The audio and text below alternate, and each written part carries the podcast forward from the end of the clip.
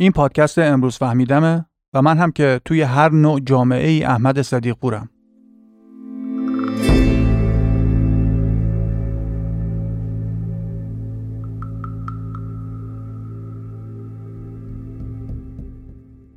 قرن بیستم میلادی رو میشه به عنوان دوره زایش حکومت‌های تمامیتخواه در نظر گرفت. حالا اینکه دقیقا چه دوره ای و مشخصا از چه سالی رو باید در نظر بگیریم زیاد مهم نیست. مثلا اینکه فقط اون 100 سال بین 1900 تا 2000 میلادی رو برای تمام جهان در نظر بگیریم و فکر کنیم که هر چی بوده دیگه تموم شده و الان دیگه محاله که اون اتفاقات تکرار بشن یه خورده ساده انگارانه به نظر میاد.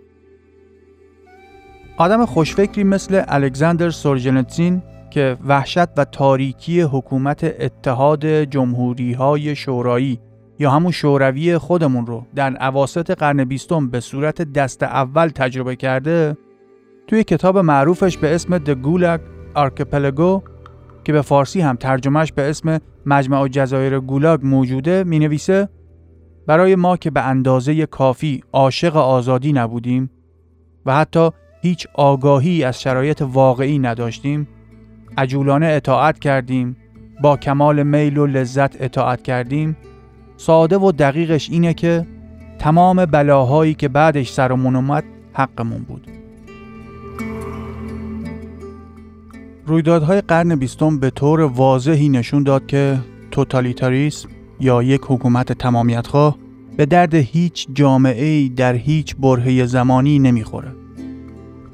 یک ایدولوژی حاکم که برای تمام مسائل ریز و درشت فردی و اجتماعی قاطعانه همینجوری کیلویی راه حل ارائه میده نه تنها از پس هیچ درمان و راه حل مؤثری برای هیچ کدوم از مشکلات و مسائل جامعه برنمیاد بلکه اون سیستم تمامیتخواه وجود خودش برای هر جامعه ای به یک بیماری کشنده و وحشتناک تبدیل میشه.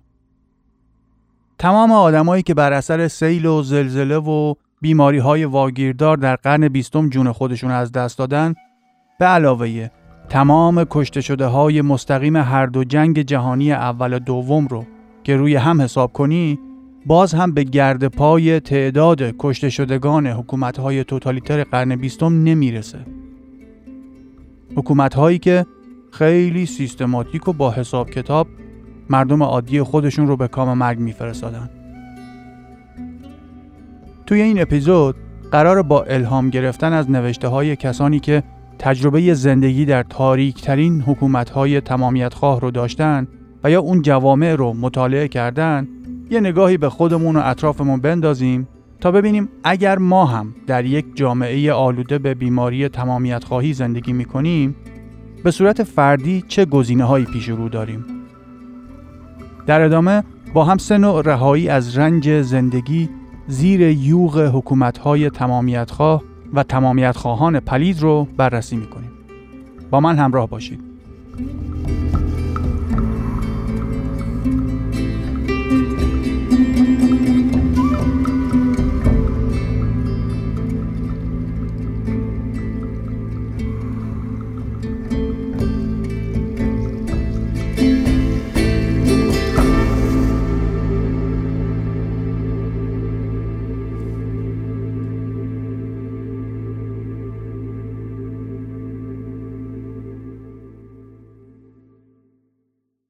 تمامیت خواهی همیشه از یه ایدئولوژی شروع میشه. مثلا ایدئولوژی مارکسیسم رو در نظر بگیر. با اون داستان سرایی هاش در مورد جنگ و تضاد بین طبقه کارگر و سرمایهدار و باقی ماجرا. یا اینکه ادعی به این نتیجه برسن که قوم و نژاد ما برتره و باید اونایی که مثلا حالا فرم دماغشون با ما فرق داره رو قتل عام کنیم. یا اینکه این خدایی که ما میپرستیم و اون روشی که ما فکر می‌کنیم خدا می‌خواد زندگی کنیم درسته و بقیه که شکل یا محتوای باورهاشون فرق می‌کنه دیگه خونشون پای خودشونه. یا شاید حتی اون ایدئولوژی یه معجونی از همه اینا باشه. این ایدئولوژی ها برای عالم و آدم نسخه میپیچن و از اونجایی که این نسخه های تنگ نظرانه و تک سایزشون طبیعتا مناسب همه افراد جامعه نیست از همون اولای روی کار اومدن اینجور حکومت ها همینجوری که میگذره به تعداد افرادی که از حکومت آسیب می‌بینن و ناراضی میشن اضافه میشه. وقتی یه ایدئولوژی بر گرده مردمی سوار میشه و رهبران تمامیت خواهش شروع می‌کنن به ساختن امت یا خلق یا تودهی متناسب با آرمانهای ذهنی خودشون اکثریت نجیب هر جامعه ای به امید اینکه هرچه زودتر زندگی به یه درجه ای از عادی بودن و شبه نرمالی برگرده هر کدوم سعی می‌کنن که از نرمهای جدید پیروی کنن و با دستگاری های ریز و درشت حکومت در امور اجتماعی و اقتصادی و فرهنگی تا جایی که ممکنه همراهی و اطاعت کنن. قافل از اینکه اطاعت های اولیهشون از این ابلاغی ها و بخشنامه های مزهکی که مستقیما شعور آدم رو زیر سوال می‌بره فقط باعث میشه که کتوله های تازه به حکومت رسیده اعتماد به نفسشون بیشتر بشه و خیالات پلیدتری به ذهنشون خطور کنه. همونطور که هانا آرنت توی کتاب The Origins of Totalitarianism یا همون خواستگاه های تمامیت خواهی می نویسه ترور و وحشت تمامیت خواهی وقتی به جون مردم میافته که تمام مخالفت های سازمان یافته از بین رفته باشن و اون فرقه تمامیت خواه خیالش راحت بشه که دیگه لازم نیست از کسی بترسه یا حساب ببره. هانا آرنت در ادامه مثال می‌زنه که وقتی استالین در سال 1928 به قدرت رسید همون موقع قتل عام و جنایاتش رو شروع نکرد. می‌گفت ما دشمنان داخلی داریم. ولی حدود 6 سال بعد در سال 1934 ترور و وحشت بزرگ اصلی رو شروع کرد. وقتی که به قول خودش تمام مخالفان به اشتباهات خودشون اعتراف کرده بودند. شخص استالین در هفدهمین کنگره حزب اعلام کرد به نظر میاد که دیگه چیزی برای اثبات باقی نمونده و کسی هم نیست که باهاش بجنگیم. اون وقت بود که شکنجه ها و تبعیدها و اعدام ها به اوج خودش رسید. اینکه چه اتفاقی میفته که یه جامعه در تاریکی و خفقان یه حکومت تمامیت خواه گرفتار میشه خیلی جای بررسی و تحلیل داره که الان موضوع بحثمون نیست. ولی با مطالعه در مورد حکومت‌های تمامیت خواه متوجه یه سری الگوهای ثابت و تکرار شونده هم در رفتارهای حکومت و هم در واکنش‌های مردم میشی. در هر جامعه و در هر دوره زمانی همیشه یه سری آدم‌های آزادمنش و آزادیخواه وجود دارن که بسته به شرایط به اشکال مختلف اعتراض و مخالفت مستقیم خودشون رو نسبت به انواع زیاد خواهی های حکومت نشون و بروز میدن. این مبارزات و اعتراضها و شکلهای مختلفش هم موضوع خیلی گسترده و جالبیه که باز فعلا اینجا کاری باهاشون نداریم. بحث ما اینجا در مورد اکثریت جامعه است. این اکثریت رو بعضیا بهشون میگن اکثریت خاموش. بعضیا بهشون میگن بخش منفعل جامعه. محافظ کار و حسابگر و خودخواه یا خلاصه هر چیزی که صداشون کنن مهم اینه که اکثریتی هستن که فقط می‌خوان زندگی کنن. این اکثریت برای رهایی از تضادهای رفتاری حکومت و دخالتها و محدودیتهای اقتصادی، اجتماعی و فرهنگی دنبال راه های مختلف میگردن. یه عده برای اینکه واقعیتها و مسخرگیهای شرایط زندگی زیاد اذیتشون نکنه، سعی می‌کنن با هر روشی قوه تحلیل و تفکر خودشون رو ضعیف و یا کلا بزنن تعطیلش کنن. پناه بردن به الکل و مواد یکی از این راه هاست. توی یه جامعه مبتلا به تمامیت خواهی خیلی از افراد خوشزوق و خلاق جامعه از اونجایی که راهی برای بروز خلاقیت هاشون وجود نداره و شاید بنا به تجربه مستقیم خودشون یا مشاهده سرگذشت اطرافیانشون به این نتیجه رسیدن که به قول معروف اینجا جای این قرتی بازی نیست امکان اینکه برای آرام کردن ذهن خودشون به مستی ها و نشگی های پی در پی پناه ببرن بیشتر میشه. البته این پناه بردن به عالم هپروت می‌تونه درجات و وسایل و اشکال مختلفی داشته باشه. پناه بردن به مانیتورهای کوچیک و بزرگ دم دستمون و صرفاً گذراندن وقت در حالی که هیچ کار مشخصی انجام نمیدیم هم می‌تونه فرار ذهنی از شرایط واقعی باشه. هرچند موقت. خوردن بیرویه شبه خوراکی ها با مزه های اغراق شده و انواع و اقسام شیرینی های شکراندود شده هم خودش برای خیلی ها می‌تونه حکم مواد تسکین دهنده یا هیجان انگیز داشته باشه. این مشاهده رو تقریبا 70 سال پیش یه پزشک روان تحلیلگر هلندی به اسم جوست میرلو توی کتاب تجاوز به ذهن در مورد تاکتیک های مغزشویی حکومت های توتالیتر به خوبی توضیح داده. این بزرگوار که یهودی هلندی بوده تجربیات و تحلیل های خودش رو در زمانی که هلند به اشغال آلمان نازی در اومده بوده با دقت خاصی توصیف می‌کنه.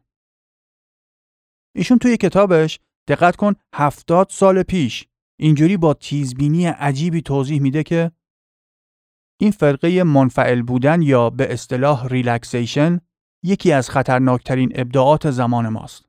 این در واقع مثل یه الگوی استتار میمونه. دو خواسته فرد رو برآورده می‌کنه. همین که خطرات و چالش های زندگی رو نبینه و همین که خود فرد هم دیده نشه. ریلکس کردن توی تنهایی با الکل و شیرینی ها و یا پای تلویزیون ممکنه ذهن رو به مرور اونقدر آروم و منفعل کنه که اون فرد در مقابل ایدئولوژی دشمن ترسناک هم نفوذ پذیر بشه. فرد با منفعل بودن خطرهای تمامیت خواهی رو اونقدر انکار می‌کنه که ممکنه به مرور تسلیم چرب زبونی کسانی بشه که قبلا ازشون میترسیده. البته این ترجمه امروز فهمیدمی خودمه ولی فکر کن از همون اوایل دهه 50 میلادی این بشر چطور خطر احتمالی مدیا و رسانه رو پیش بینی کرده بوده. به هر حال اینکه افراد یک جامعه بیشتر به کنج پناهگاه های انفرادی موقت خودشون فرار کنن دقیقا چیزیه که یک حکومت تمامیتخواه می‌خواد. یک جامعه اتمیزه شده. یعنی افراد علاقه به تشکیل گروه های مختلف اجتماعی نداشته باشن. چون افراد جدا افتاده از همدیگر رو میشه از هر دشمن و لولو خورخوره ای ترسوند. چون اصلا همچین مردمی با هم در تعامل نیستن که توانایی های واقعی خودشون رو متوجه بشن.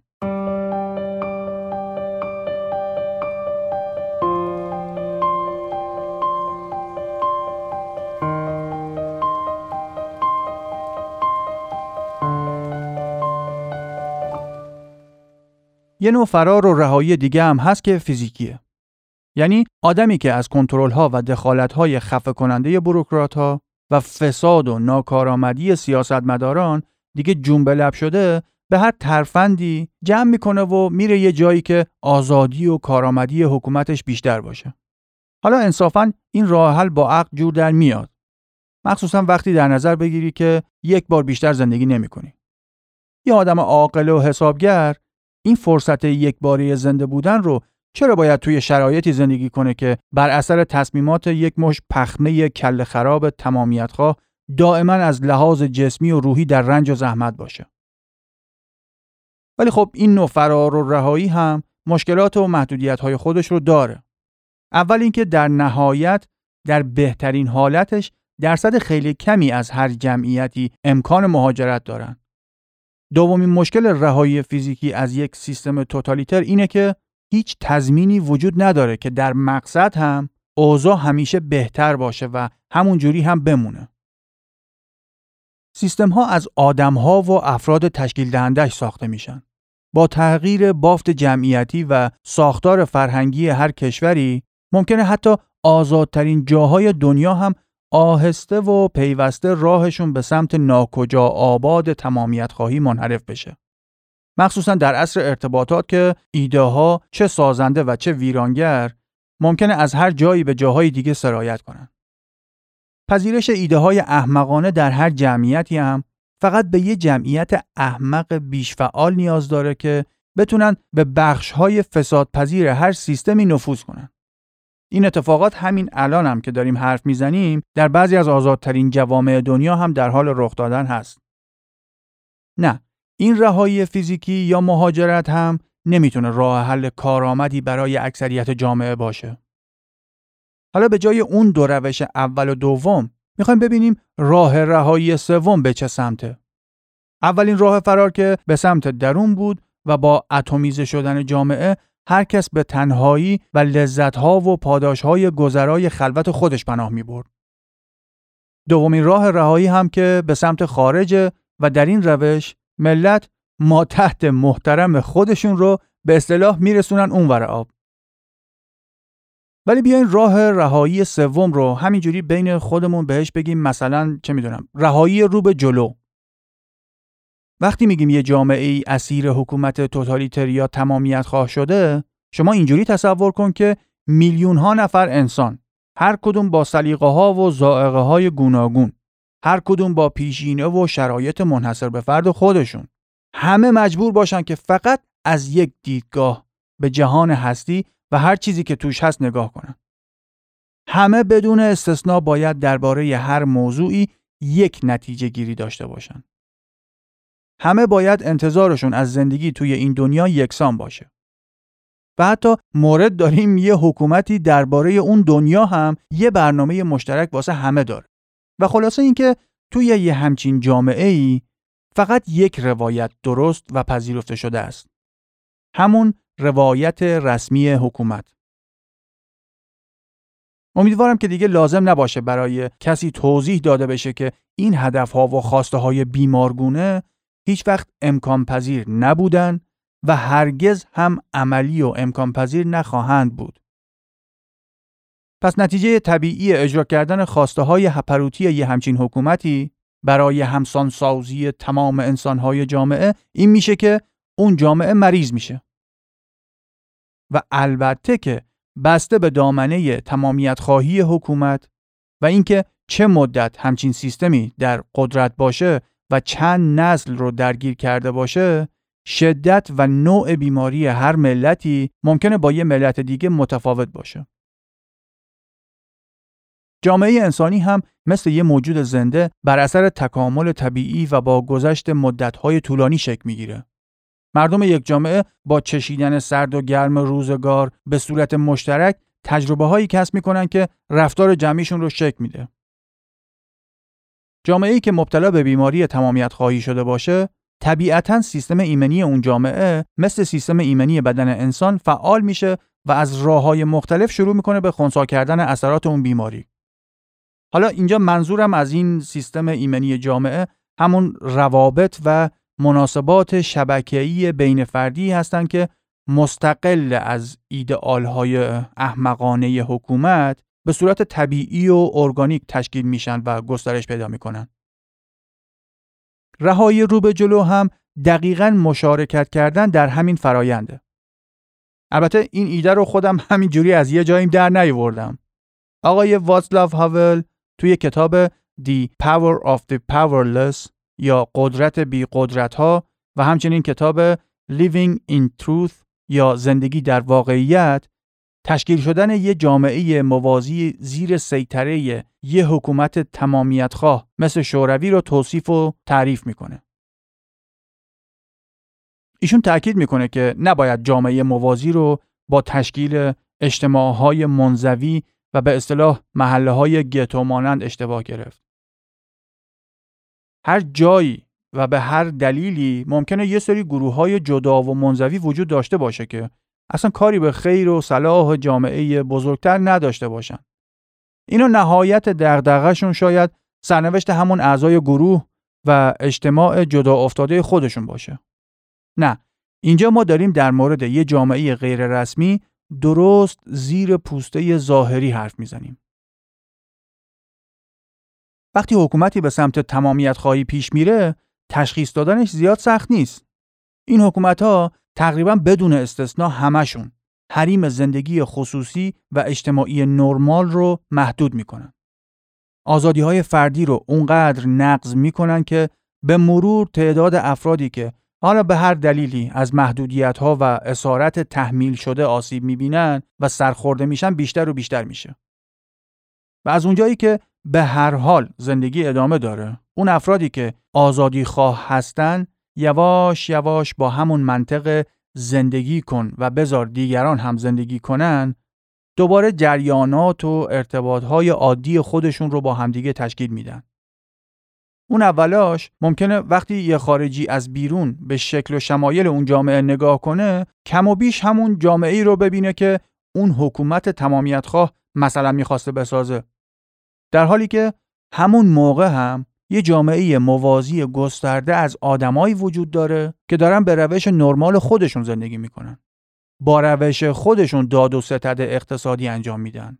با همون نرمهای خودشون روابط اجتماعیشون رو تنظیم می‌کنن. فعالیت های فرهنگی و هنری خودشون رو تا جایی که حالا ممکن باشه انجام میدن. آین های سنتی و مذهبی خودشون رو در حد امکان به جا میارن و حتی ممکنه برای اینکه کارشون به سیستم قضایی ناکارآمد و فشل حکومتی نکشه تا جایی که ممکن باشه اختلافات رو بین خودشون یه جوری حل و فصل کنن.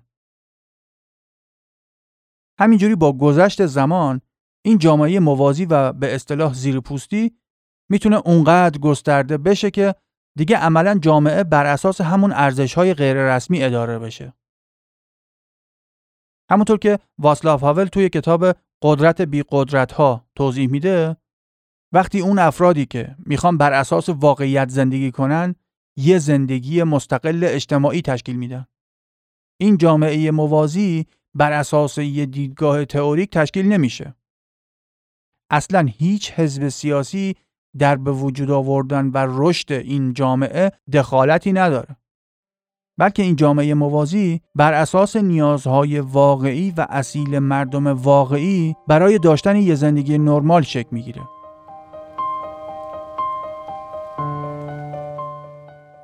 هر کسی ممکنه با هر روشی به جون گرفتن یه همچین جامعه کمک کنه. یکی ممکنه روی تکنولوژی هایی کار کنه که آزادی رو برای دیگران ممکن تر می‌کنه. یا ممکنه یه سازماندهی اقتصادی مستقل به وجود بیاره که امکان تجارت و داد و ستد آزادانه تری رو برای مردم فراهم کنه. یکی می‌تونه کسب و کاری راه بندازه که در مقابل قوانین ظالمانه و بخشنامه های غیر منطقی مقاومت می‌کنه. یکی می‌تونه رسانه یا مؤسسه آموزشی مستقل راه اندازی کنه که برخلاف دروغ ها و پروپاگاندای حکومتی واقعا آگاهی بخشی می‌کنه. یکی می‌تونه با خلق موزیک و ادبیات و هنرهای تجسمی و هر کار خلاقانه دیگه ای در مقابل رکود و کسالت ایدئولوژی حاکم مقاومت کنه. حتی حقوق بگیران وابسته به حکومت هم یه جاهایی ممکنه برخلاف جریان فاسد و ناکارآمد اصلی بعضی وقتا از خودشون ابتکار عمل نشون بدن و تصمیمات کاری اخلاقی بگیرن. درست وقتی که حکومت داره تمام زور خودشو می‌زنه که امت یا خلق یا توده مطابق با ایدئالهای ایدئولوژیک تخیلی خودش رو بسازه همزمان در بین مردم خسته از یک رنگی تحمیلی آهسته ولی پیوسته ارتباطهای ارگانیک و نرمهای فرهنگی مستقل در حال شکل گرفتن هستند. اولش ممکنه این اجتماع ها کوچیک و پراکنده باشن و فقط شامل افرادی باشه که خیلی با ایدئولوژی حاکم زاویه دارن. ولی هرچی که میگذره تعداد ناامید شده ها و بریده ها از ایدئولوژی بیشتر میشه. تا جایی که حتی افرادی با طرز فکر و سبک زندگی میانگین اون جامعه هم با اینکه شاید زاویه و تضاد خاصی با نرم های تحمیل شده نداشته باشن ولی دیگه نتونن فساد و ناکارآمدی که در ذات همه حکومت های تمامیت خواه هست رو تحمل کنن.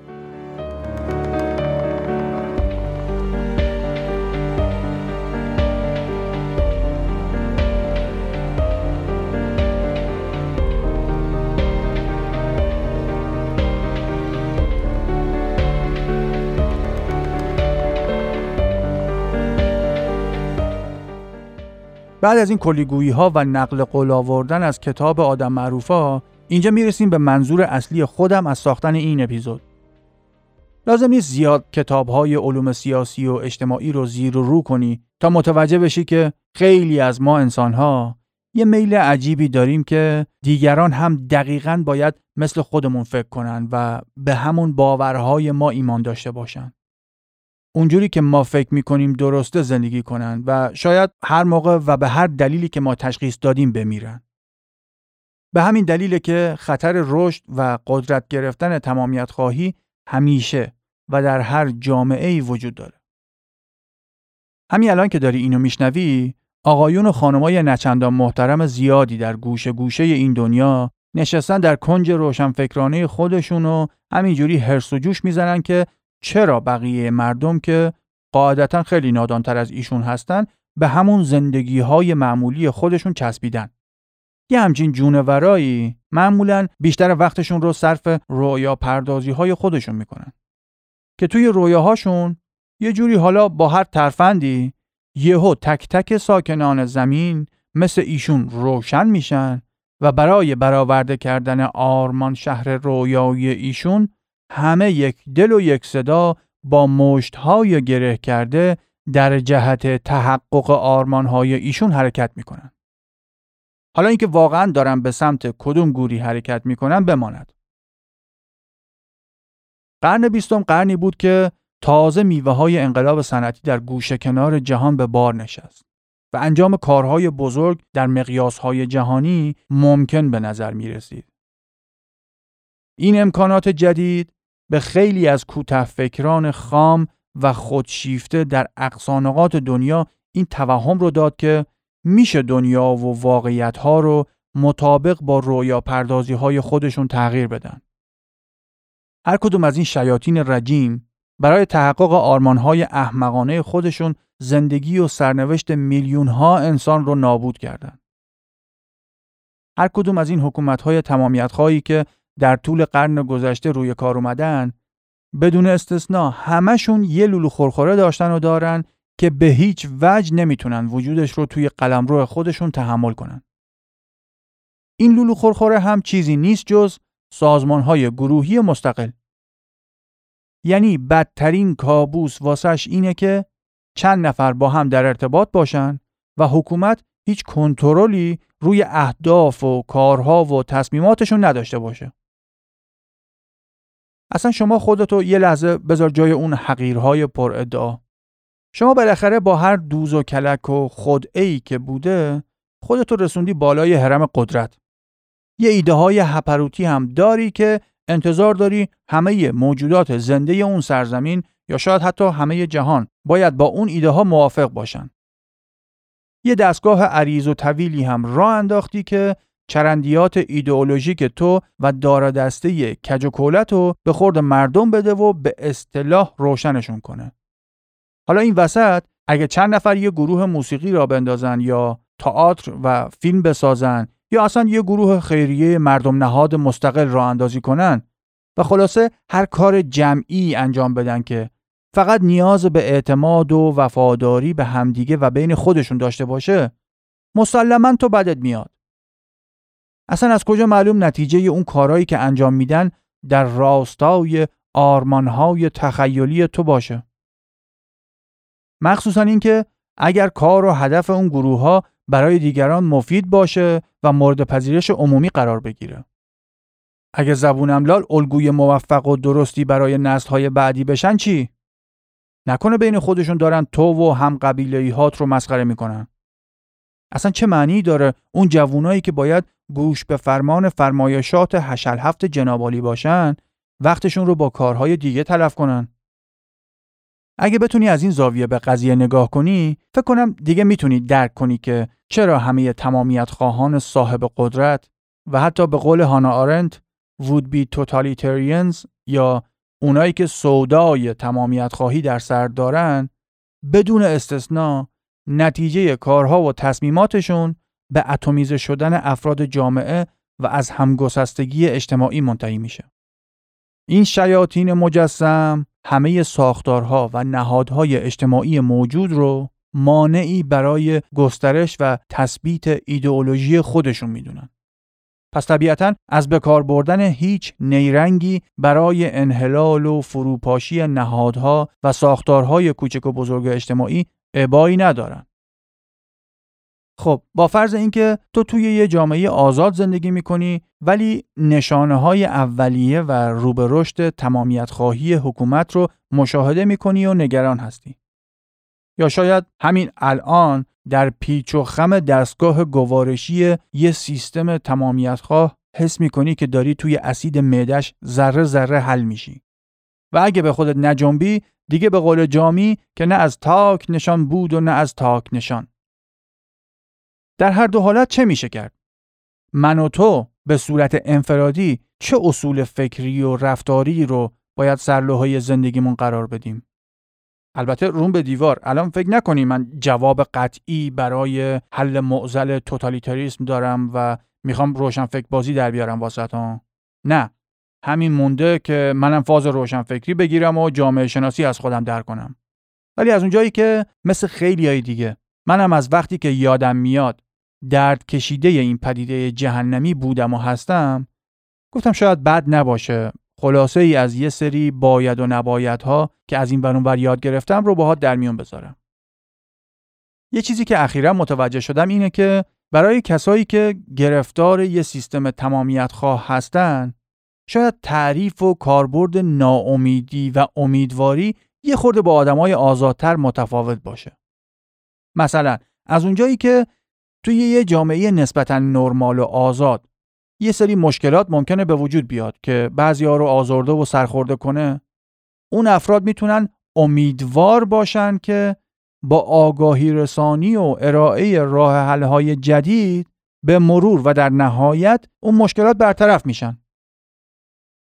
در صورتی که توی یه سیستم تمامیت خواه و یه جامعه ای که به زور ایدئولوژی حاکم همه باید یه جور فکر رو زندگی کنن دیگه اون به اصطلاح امیدواری به حل شدن مشکلات یه خودفریبی و مسکن موقت به حساب میاد. چون توی یه همچین جامعه مریضی اصولا فرض حکومت اینه که هر مشکلی که حالا بعضیا میگن وجود داره تقصیر کساییه که به ایدولوژی باور ندارن. وگرنه توی اون آرمان شهر تخیلی حکومت اصلا چیزی به نام مشکل وجود خارجی نداره. برای مثال توی همین کشور دوست و برادر همسایه دیوار به دیوارمون جمهوری دموکراتیک خلق کره یا همون کره شمالی خودمون کلمه رسمی برای افسردگی و ناراحتی وجود نداره. چون از نظر نظام مقدس کره شمالی کسی که داره توی یه همچین بهشت سوسیالیستی زندگی می‌کنه اصلا نباید بدونه که افسردگی و غم چی هست. اگر هم کسی یا کسانی احیانا مشکل داشته باشن واسه اینه که از نظر ایدئولوژیک ضعیف هستن و باید روی باورهاشون کار بشه. حالا من اینجوری میگم ممکنه بعضیا باورشون نشه. خودت می‌تونی جستجو کنی.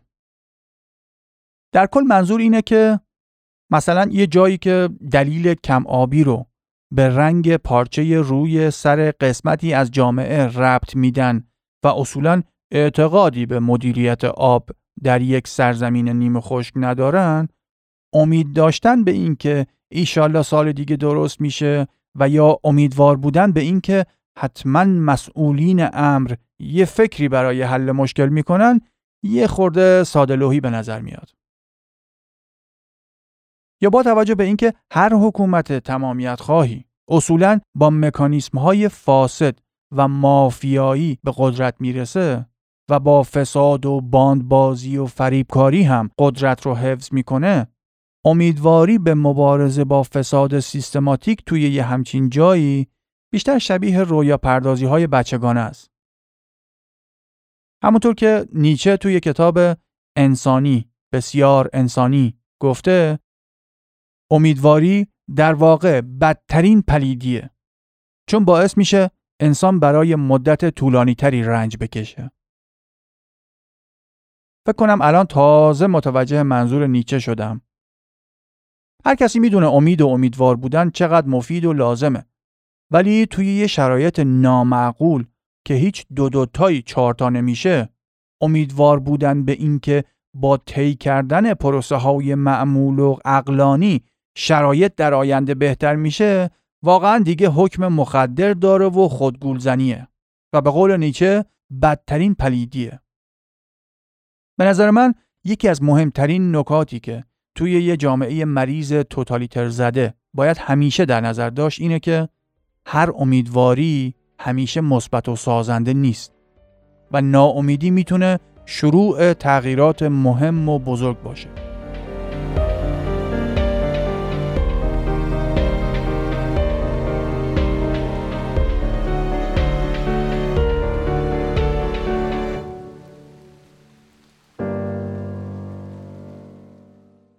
همونطور که قبلتر هم اشاره کردم هر چقدر که جامعه بیشتر به کنترل یه سیستم تمامیت خواه در بیاد اون جامعه بیشتر به اصطلاح اتمیزه میشه.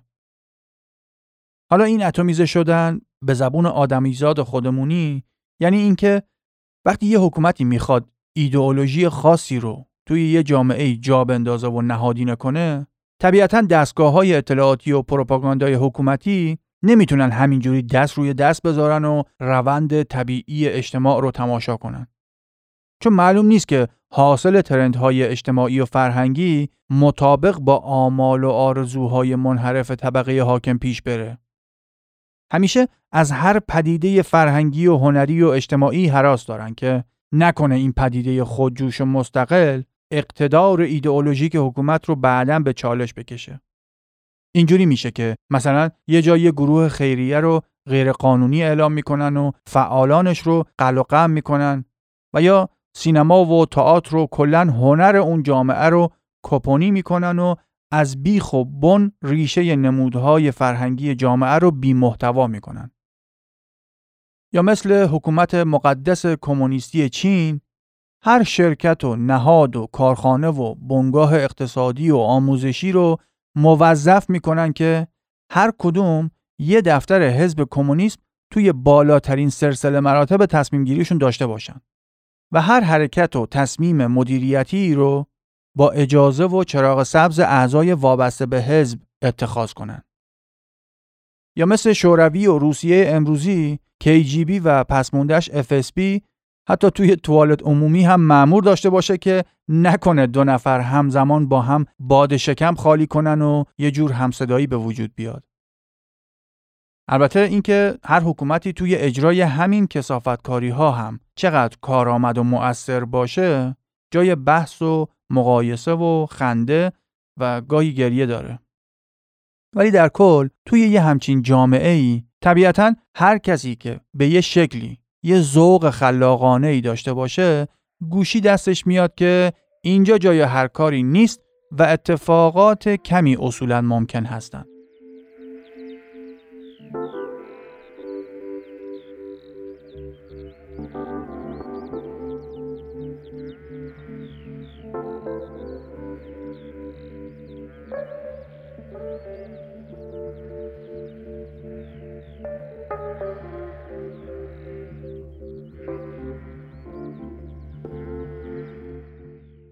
توی هر جمعیت انسانی میشه یه طیف درونگرایی و برونگرایی در نظر گرفت که اکثریت قریب به اتفاق جمعیت یه جاهای اون وسطهای این طیف قرار می‌گیرن. یعنی درسته که توی هر جامعه ای یه اقلیت منزوی و از اون طرف هم یه اقلیت گله گوسفندی وجود داره ولی اکثریت مردم یه تعادل نسبی توی این ویژگی دارن. ولی توی یه جامعه مریض افراد بیشتری به سمت دو طرف افراطی این طیف سوق داده میشن. از یه طرف ممکنه آدمای بیشتری فقط برای اینکه به یه جایی و مفهومی هرچند احمقانه تعلق داشته باشن با بروز بیشتر گرایش های گله‌ای خودشون همینجور گوسفندوار این اونور دنبال گله را میفتن و بعبع کنان حماسه خلق می‌کنن. از طرف دیگه هم آدمای سرخورده بیشتری به سمت درونگرایی افراطی سوق داده میشن. حالا هر کدوم به دلیلی بعضیا فقط با توهم اینکه خیلی باهوشتر و بهتر از بقیه هستن و بعضیا هم واقعا چون بیشتر می‌فهمن و درک می‌کنن برای اینکه کمتر رنج بکشن با فرار به درون خودشون رو یه جوری توی کنج عزلت سرگرم نگه میدارن. یا همونطور که پیشتر هم اشاره کردم با فرار رو به خارج باسن مبارک رو به دورترین جای ممکن میرسونن و سعی می‌کنن خودشون رو به یه جامعه دیگه بچسبونن. امیدوارم زیاد کلیگویی نکرده باشم ولی تا اونجایی که من می‌فهمم اتمیزه شدن جامعه با این دو مکانیزم صورت می‌گیره. یعنی اول گروه ها و تشکل های مجاز و مورد تایید حکومت به ظاهر تنها گزینه اجتماعی شدن برای افراد هستند که این گروه ها و تشکل های فرمایشی هم فقط برای یه اقلیت تنبل و نچندان باهوش کشش و جذابیت دارن. دوم که حتی اونایی که ممکنه بیشتر برونگرا و اجتماعی باشن هم از روی ناچاری و جبر محیطی به سمت گوشگیری و ایزوله شدن رونده بشن و به اشتباه تصور کنن که ذاتا آدم درونگرا و منفردی بودن.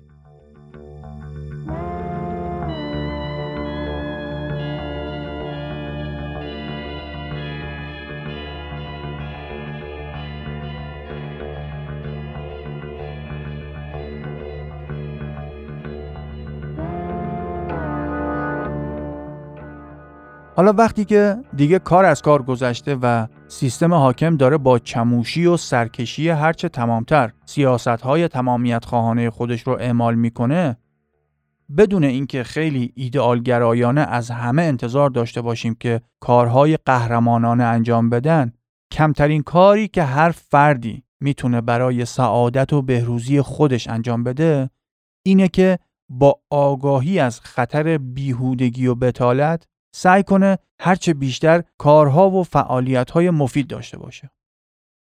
می‌دونم الان خودم که دارم اینو میگم از گفتن این شعار کلیشه‌ای خارش گرفتم و یواش یواش دارم کهیر می‌زنم. ولی باور کن برای کسی که می‌خواد واقعا زندگی کنه و زنده بودن رو تجربه کنه راه میانبری وجود نداره. یا لاقل من هنوز نتونستم راه بهتری پیدا کنم. کمترین کاری که هر فرد می‌تونه برای خودش انجام بده اینه که اصول اولیه زندگی معقول رو رتبه بندی کنه و با توجه به درجه اهمیتشون برای تحقق هر کدوم هدف گذاری کنه. حالا چون این اصول و اولویت بندی ها ممکنه برای بعضی خیلی متفاوت باشه فعلا وارد بحثش نمیشیم. ولی باز یه مرحله حد تری وجود داره که هر کسی توی هر جامعه ای باید بهش توجه کنه. هر کسی به خودش اینو بدهکاره که کارها و فعالیتهایی رو انجام بده که واسه خودش معنیدار و رضایت بخش هستن. ذهنت نره سراغ چند تا کار به خصوص. منظورم از کار و فعالیت می‌تونه هر چیزی باشه. فقط کافیه که خودت موقع انجامش احساس رضایت و معنیدار بودن داشته باشی.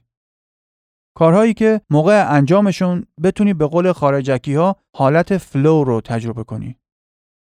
حالت flow همون چت زدن خودمونه.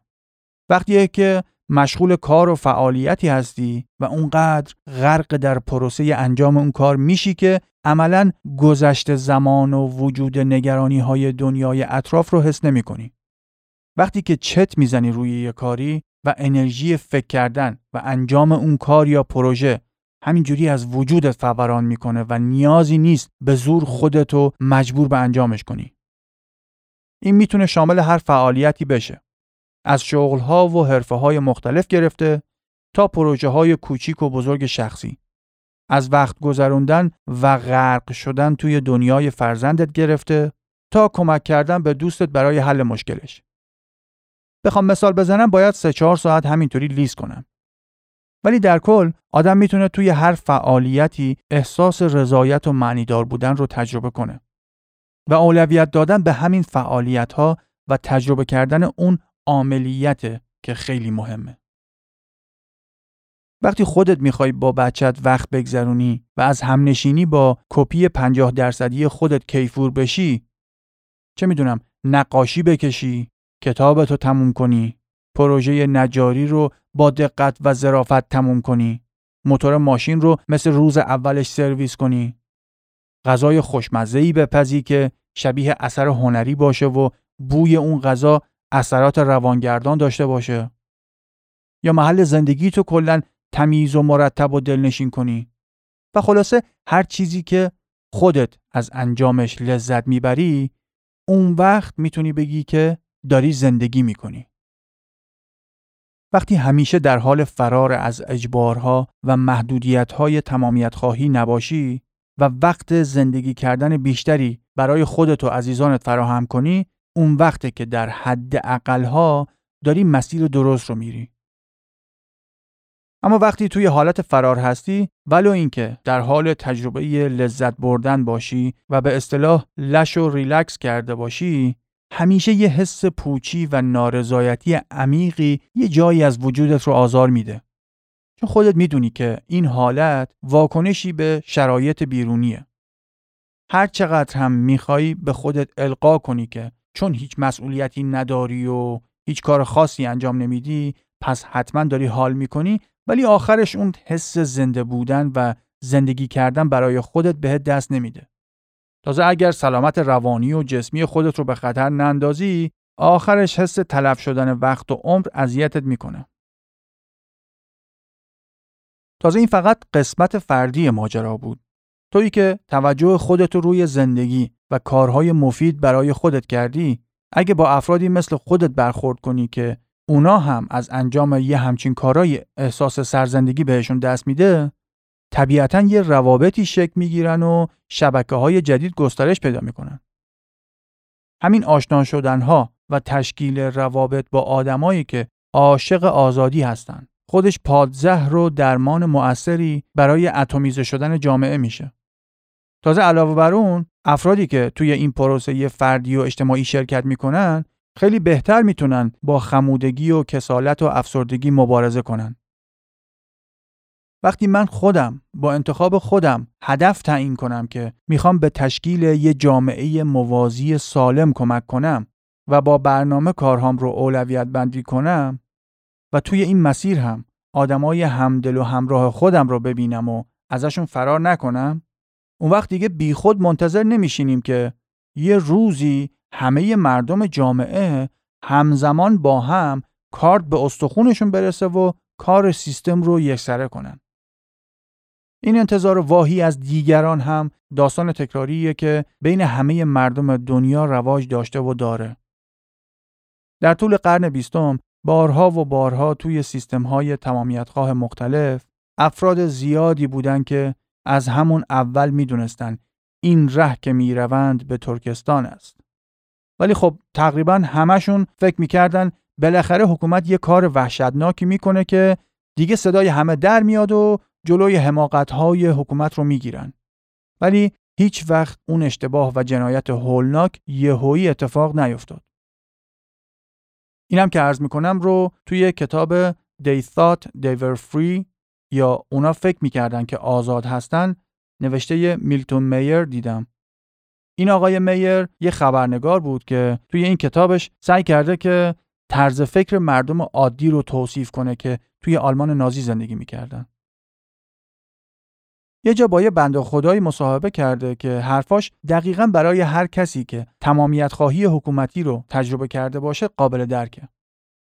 میگه آدم منتظر میمونه که یه اتفاق و فاجعه شوکه کننده بزرگی رخ بده به این خیال که بر اثر اون شوک بزرگ دیگران یه جوری حالا بهت ملحق میشن که بتونید در مقابل جنایات رژیم مقاومت کنید ولی اون اتفاق شوکه کننده که باعث پیوستن صدها و هزاران نفر به تو بشه هیچ وقت اتفاق نمیافته.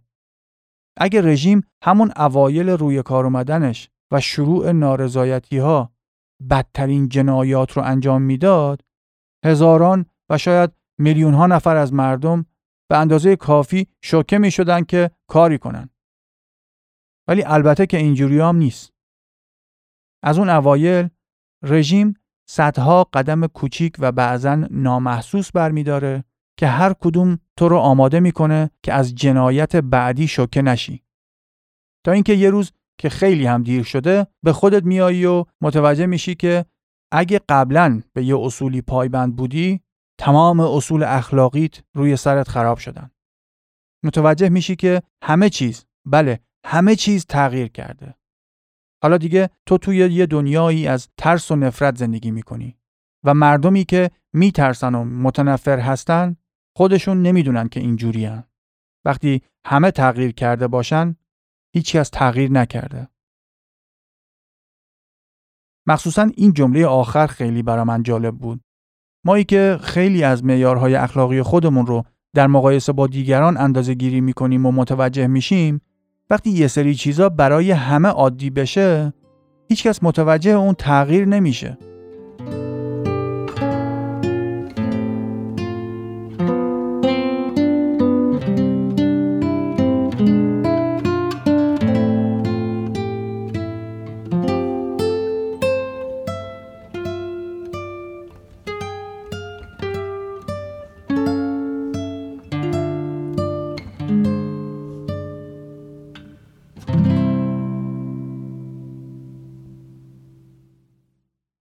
در مجموع اگه تجربیات مردم در حکومت‌های تمامیتخواه رو مرور کنیم تقریبا میشه گفت واکنش‌های مردم از یه الگوی ثابت و قابل پیش بینی پیروی می‌کنه که این واکنش ها رو میشه به چند دسته مشخص تقسیم کرد. یه گروه از مردم که از همون اوایل روی کار اومدن حکومت توتالیتر بسته به اینکه ممکنه امنیت جانی و مالی نداشته باشن یا جایگاه فردی و اجتماعیشون رو از دست داده باشن مجبور میشن که به مهاجرت تن بدن. اینجا انتخابی در کار نیست.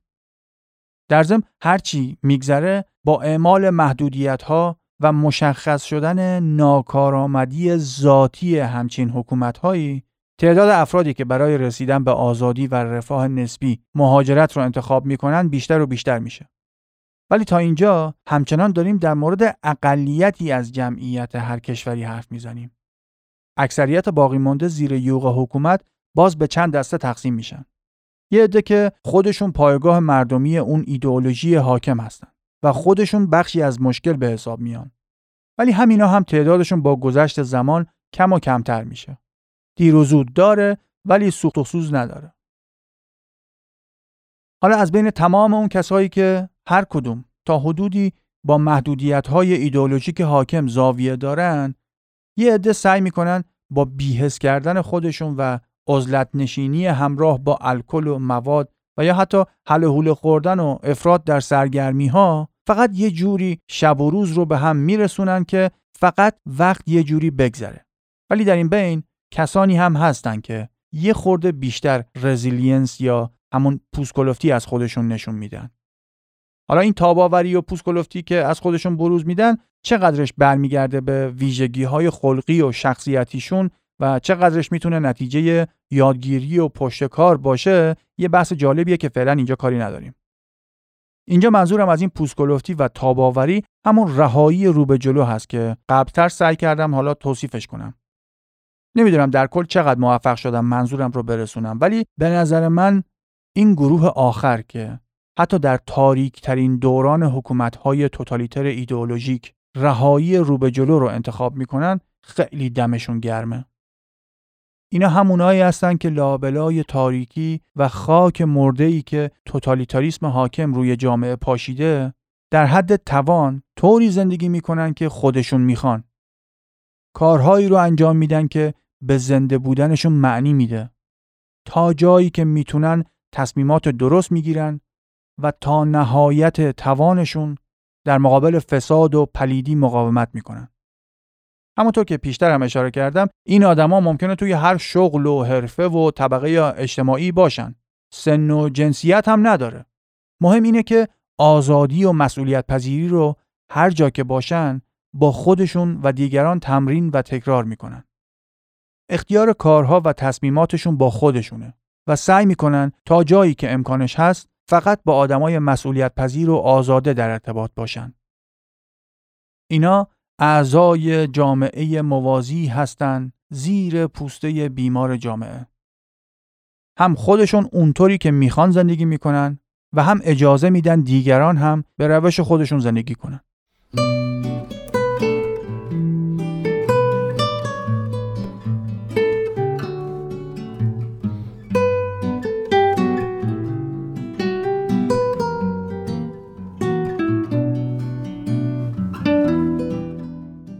خب حالا دیگه نوبت توه. الان خودت بر اساس این تعریف ها کجا ایستادی؟ چقدر خودتو معلول علت های بیرونی می‌دونی؟ فارغ از اینکه کجا هستی و حکومت و جامعت چقدر هر دنبیل و الله بختکی و تمامیت خواه باشه چقدر عملیت زندگی خودتو در اختیار خودت می‌دونی؟ یا شاید حس می‌کنی با طرح این موضوعات من نفسم از جای گرمی در میاد و توی این گیرودار دارم شعر میبافم. من که خودم این کاری که دارم انجام میدم رو بیشتر به عنوان راه رهایی خودم بهش نگاه می‌کنم. البته امیدوارم از این به بعد دیگه کار انقدر طولانی رو زمین نمونه. این اواخر خودم هم داشتم نگران می‌شدم. آخه مگه میشه این همه مدت نه اپیزودی نه نامه ای نه زنگی نه پیامی؟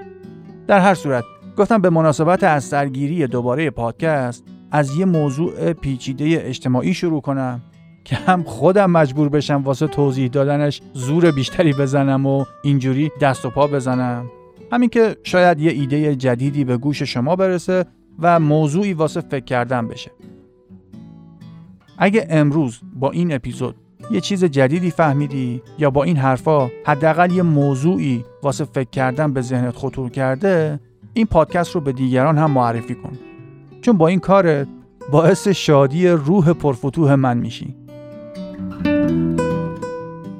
در ضمن اگر میهن پرست هستین و دغدغه مردم و پرستاری از میهن خودتون رو دارین اجازه ندین یه مشت پلشت پوچگرا مسخره یا سرزنشتون کنن. تا هفته بعد و اپیزود بعدی دوستتون دارم. دانشجو و دیرباور و میهم پرست بمونید.